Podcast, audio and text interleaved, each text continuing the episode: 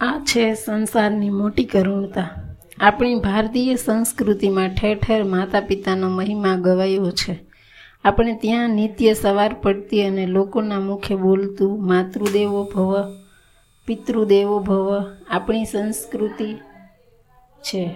આ સંસારની મોટામાં મોટી કરુણતા એ છે કે જ્યારે દીકરો જન્મ થાય છે ત્યારે માતા પિતા આનંદમાં આવીને પેંડા વહેંચે છે. જ્યારે ઘણા પરિવારમાં એવું બને છે કે એના બે દીકરા મોટા થઈને મા બાપને વેચે છે, આવી ઘટનાઓ હવે દિવસે દિવસે વધી રહી છે. વૃદ્ધાશ્રમો વધતા જાય છે, છતાંય પણ જગ્યા મળતી નથી. આ ખરેખર એક મોટી કરુણતા છે. દુનિયામાં મધર્સ ડે ઉજવાય છે, સારી બાબત છે, પરંતુ આપણે ત્યાં આપણે ત્યાં તે એવરી ડે પેરેન્ટ્સ ડે છે. બધા જ દિવસ માતા પિતાની સેવા કરવી જોઈએ એવું આપણી ભારતીય સંસ્કૃતિએ શીખવ્યું છે. ભાગવતજીના દસમ સ્કંધમાં, પિસ્તાલીસમાં અધ્યાયમાં શ્રી કૃષ્ણ ભગવાન કહે છે કે માતા પિતા થકી મનુષ્ય જન્મ પ્રાપ્ત થાય છે અને તેઓ લાલન પાલન કરી મોટા કરે છે. તેથી જ આ શરીર ધર્મ, અર્થ, કામ અને મોક્ષની પ્રાપ્તિનું સાધન બને છે. એટલા માટે કોઈ મનુષ્ય સો વર્ષ સુધી માતા પિતાની સેવા કરે છે, તો પણ તેઓના ઋણમાંથી મુક્ત થઈ શકતો નથી. આપણે શાંત ચિત્તે વિચાર કરવાની જરૂર છે.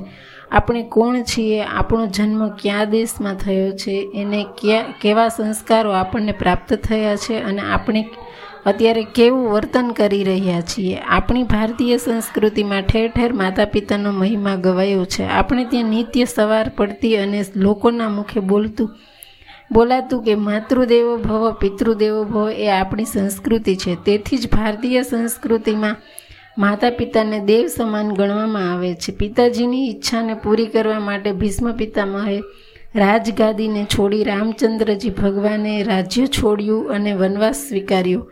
કાવડ લઈને ફરનાર શ્રવણ આ બધાને આપણને શીખવ્યું શું છે? અને આપણે શું કરીએ છીએ? તેથી આપણે એ સંસ્કૃતિને જાળવી રાખવા શ્રવણે તેના માતા પિતાને કાવડમાં બેસાડીને તીર્થોની યાત્રા કરાવી હતી. તો આજના સંતાનો ગાડીમાં બેસાડીને કે અથવા તો રિક્ષામાં બેસાડીને દર અઠવાડિયે એક વખત પણ શું માતા પિતાને મંદિરે દર્શન કરવા ના લઈ જઈ શકે? એક સંતાન તરીકે તમારું શું કર્તવ્ય છે એનો તમારે વિચાર કરવાની જરૂર છે.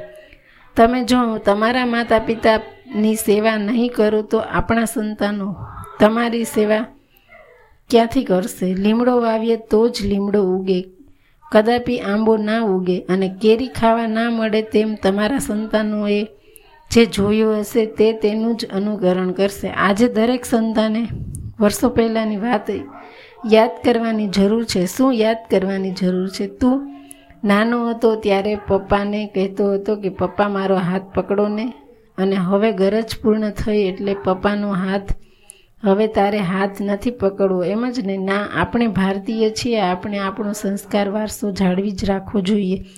અરે, બીજું તો ઠીક, શ્રી સ્વામિનારાયણ ભગવાને શિક્ષાપત્રીમાં શું આજ્ઞા કરી છે, એનો તો વિચાર કરીએ.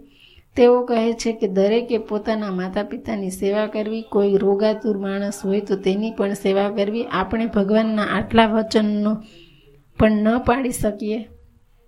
અરે, આ તો સંતાન તરીકેની ફરજ છે.